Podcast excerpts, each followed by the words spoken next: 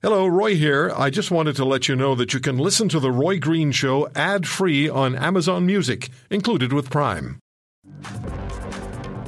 Many questions being asked about food and prices and where we are.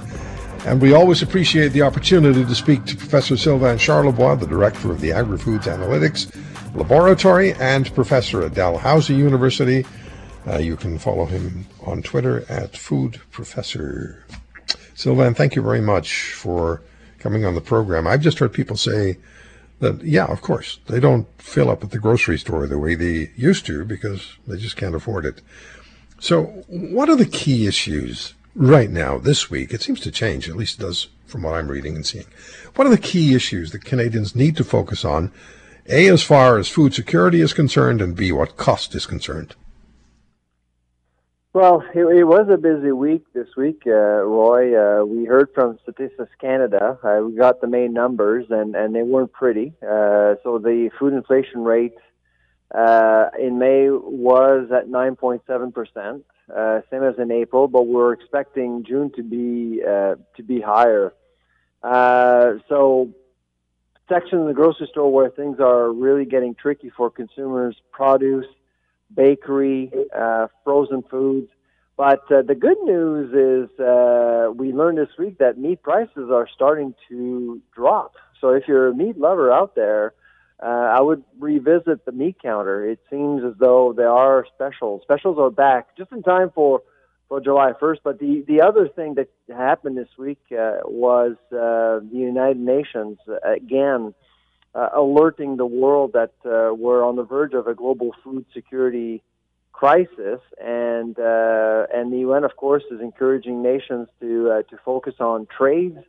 Uh, it, nations need to continue to trade and not hoard food, and and unfortunately, this is something that we're seeing more and more because the governments are getting nervous.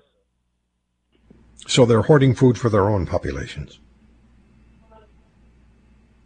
Well, yeah, absolutely. So it would happen. Uh, it happened this week uh, uh, with the UN, and unfortunately, uh, a lot of people, a lot of countries are actually uh, getting nervous. They're they're seeing uh, commodity prices go up. Uh, there's there's some scarcity there with uh, the current production cycle, including Ukraine.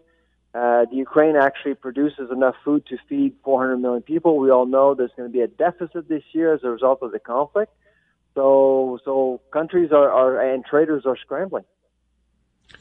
And unfortunately, in Canada, and I'm not saying anything that you haven't commented on, the current government in Ottawa doesn't seem to be particularly enamored with the agri sector in, in this country, which is massive and can feed not only Canada and Canadians, I think, but others as well.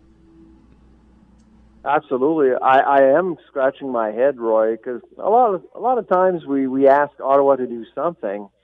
They are doing things uh, that are actually hurting consumers, not helping. Starting with uh, obviously uh, taxes. Uh, there are no there's no relief in sight, whereas in the U.S., uh, parts of Europe, including Germany, uh, we're seeing governments uh, reducing the tax burden on, on consumers to help households essentially uh, cope with inflation. Uh, we're talking about slapping uh, a fat label on ground meat, and we talked about this last week. Uh, the result of, of that policy would likely to make meat products more expensive in in months to come. Uh, and also, there's, there's one really dormant issue uh, going on right now that few people are talking about, but it's really affecting our uh, agri-food supply chain across uh, across North America. Is is is this is are these restrictions at the border for truckers? and I know a lot of people have an opinion on truckers right now. I, I, I get it, but there are many independent truckers that could actually help uh, could contribute to our economy, and right now they can't because they're not vaccinated. Uh, I honestly believe that this may have something to do with the fact that transportation costs are much, much higher now. And at the end of the day, who pays for higher transportation costs? Consumers. It's putting a lot of pressure on food prices. A lot of people are pointing fingers at grocers right now with higher earnings and things like that, but the cost to sell food at retail has increased also.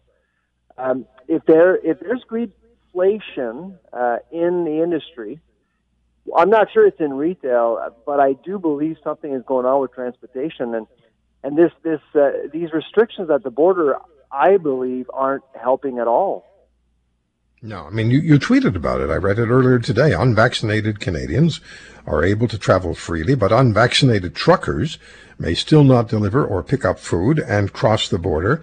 I saw one person reply that this rule also applies to American truckers, but you very clearly stated their situation is different to ours.